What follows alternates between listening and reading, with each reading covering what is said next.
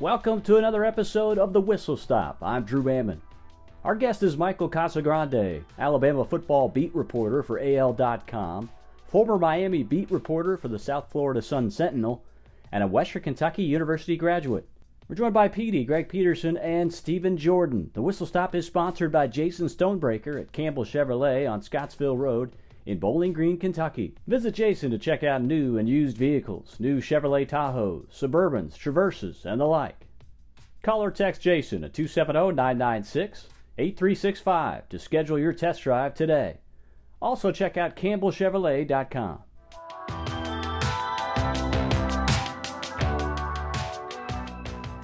Michael, first of all, thanks so much for joining us.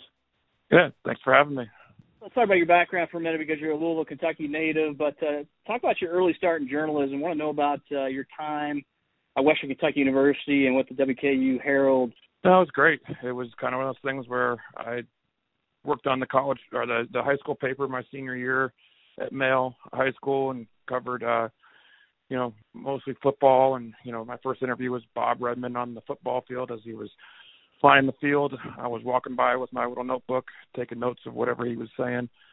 But uh, I came to Western. I uh, knew I wanted to work in, you know, in newspapers, so I applied to the Herald uh, during the master plan week, the orientation week.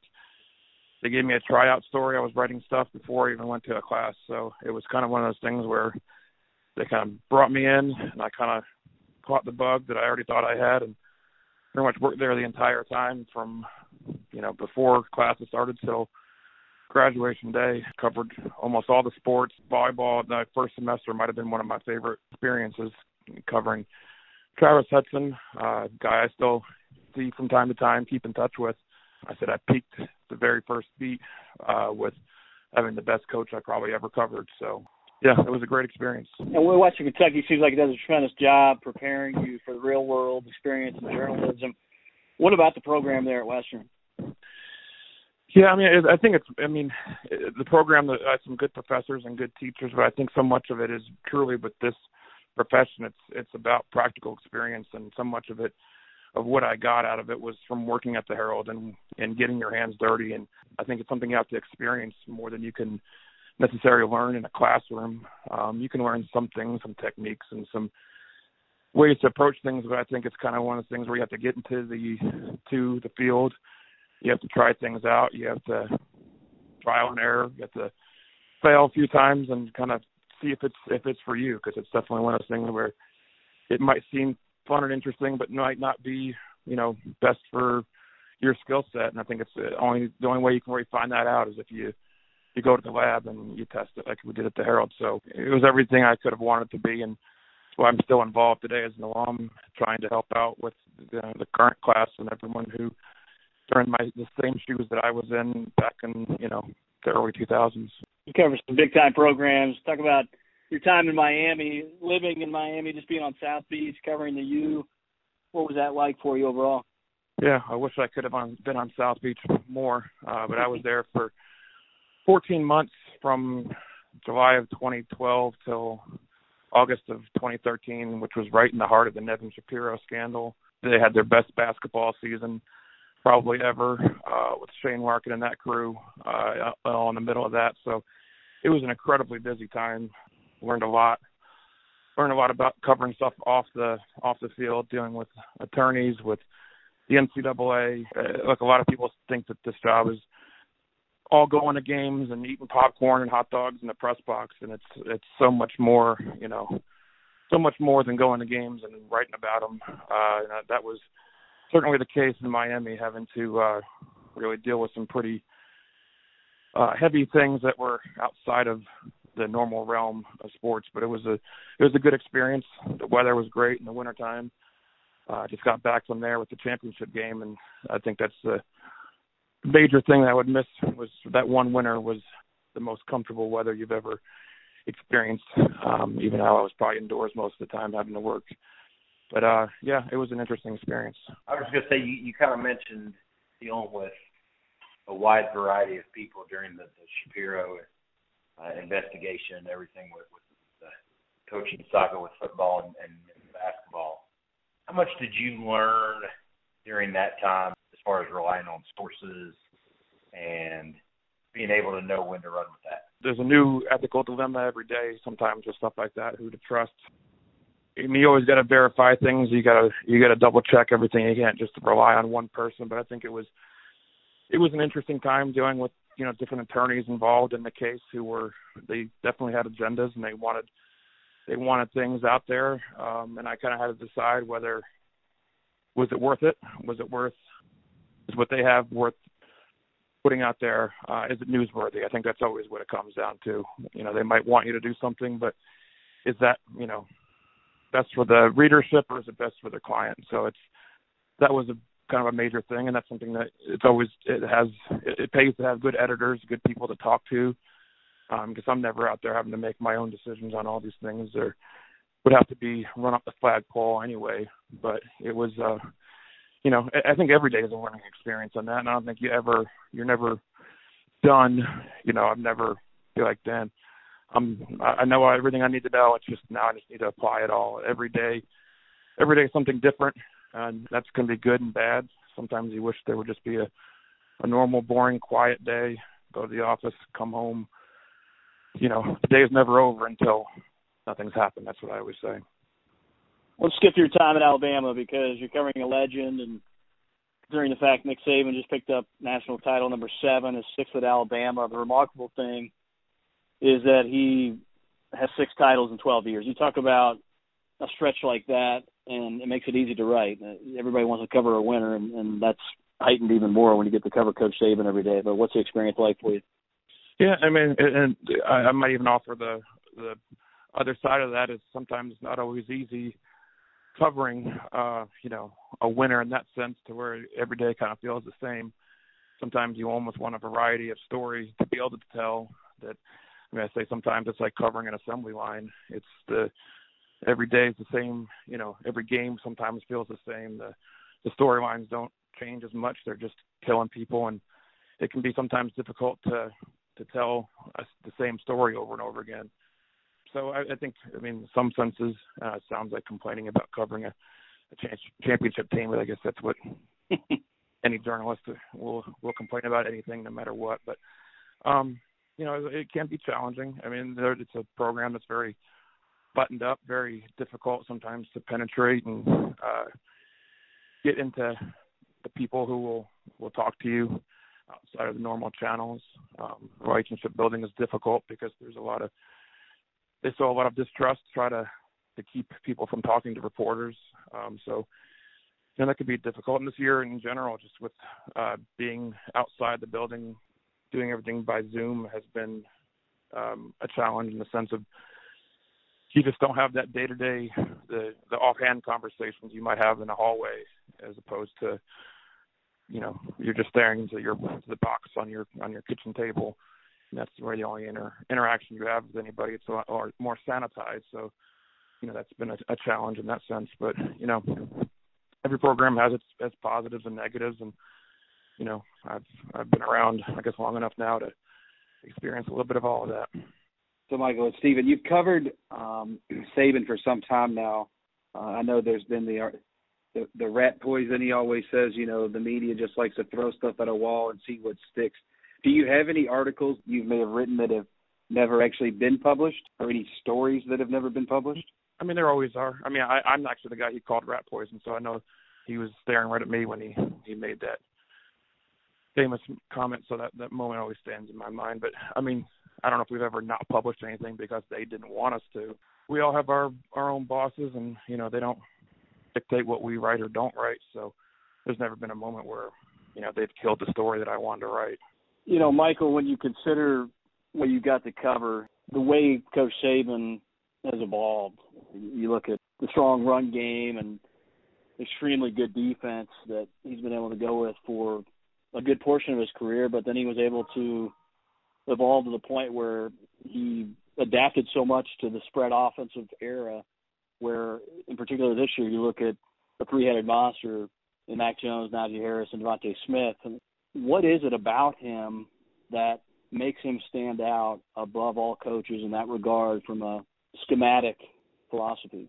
Yeah, I think it was just maybe his willingness to to adapt to a changing world. That he was kind of, um, you know, he, and the same thing happened with Bear Bryant. That there, you know, people were saying that, that he was, you know, losing his touch. His teams weren't weren't as good as they were early in his career, and they they adapted and changed the wishbone offense and kind of had his he kind of had a second, you know, a renaissance in his career.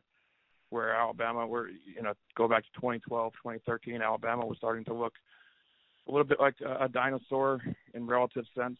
Um, they, I mean, they never really fell off that far, but you could tell that the Ole Misses, the Auburns, the you know the up tempo offenses were were coming into to fashion. It was the new way to play offense, play football. So um, he you know wasn't going to just stay with the same uh, run first, three yards, cloud of dust, um, Mark Ingram, you know running back, Greg McElroy quarterback kind of offense that they wanted to evolve. So he went out and found coaches that were willing to take that program to or take the offense to a different dimension that they had been in. So um, that willingness to not be stubborn is important. Having the right people around you. It's never just a one, you know, one coach never is the you never can do everything in football. It's such a nuanced sport with so many different aspects of it. So it's always about having the right people around him, and I think he's done a pretty good job of hiring different kinds of voices that not necessarily stay forever, but when they're there, they've they've done pretty good things. And you know, offensive coordinators like Lane Kiffin and Steve Sarkisian and all these guys are going on to to better jobs. You can tell that he's he's done a good job of again evolving his hiring process. Stay tuned for part two of our talk with Michael Casagrande. The Whistle Stop is sponsored by Jason Stonebreaker at Campbell Chevrolet on Scottsville Road in Bowling Green, Kentucky.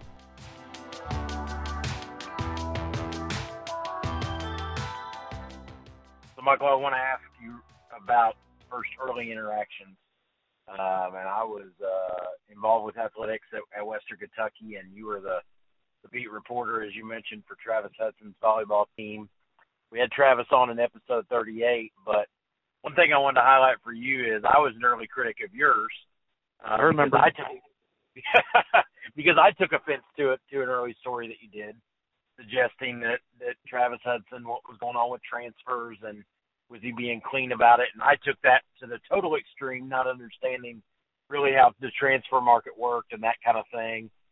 And so you're welcome for exposing you to early critics because uh, yeah. I, I know you do that, uh, and I say that jokingly.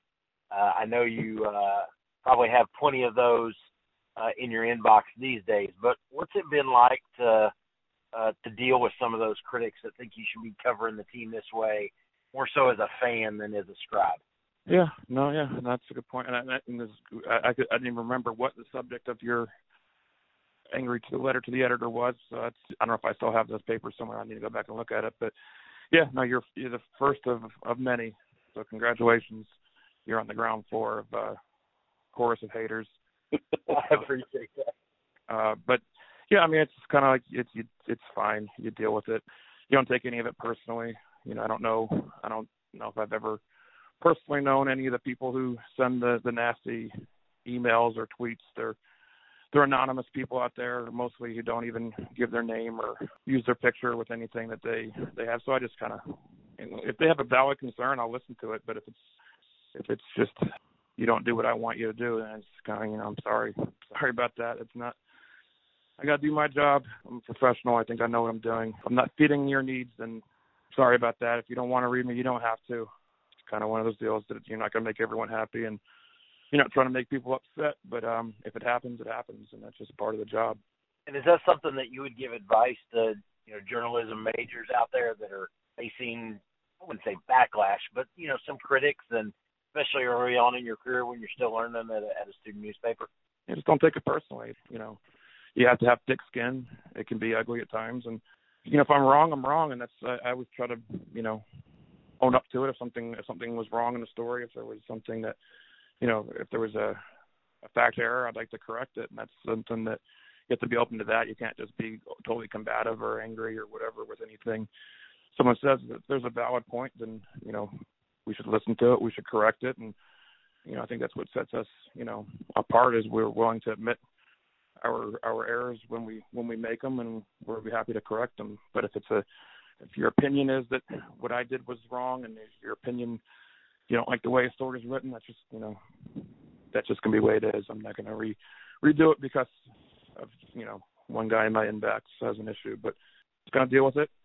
Be smart with it. Don't go. Don't overreact to to criticism.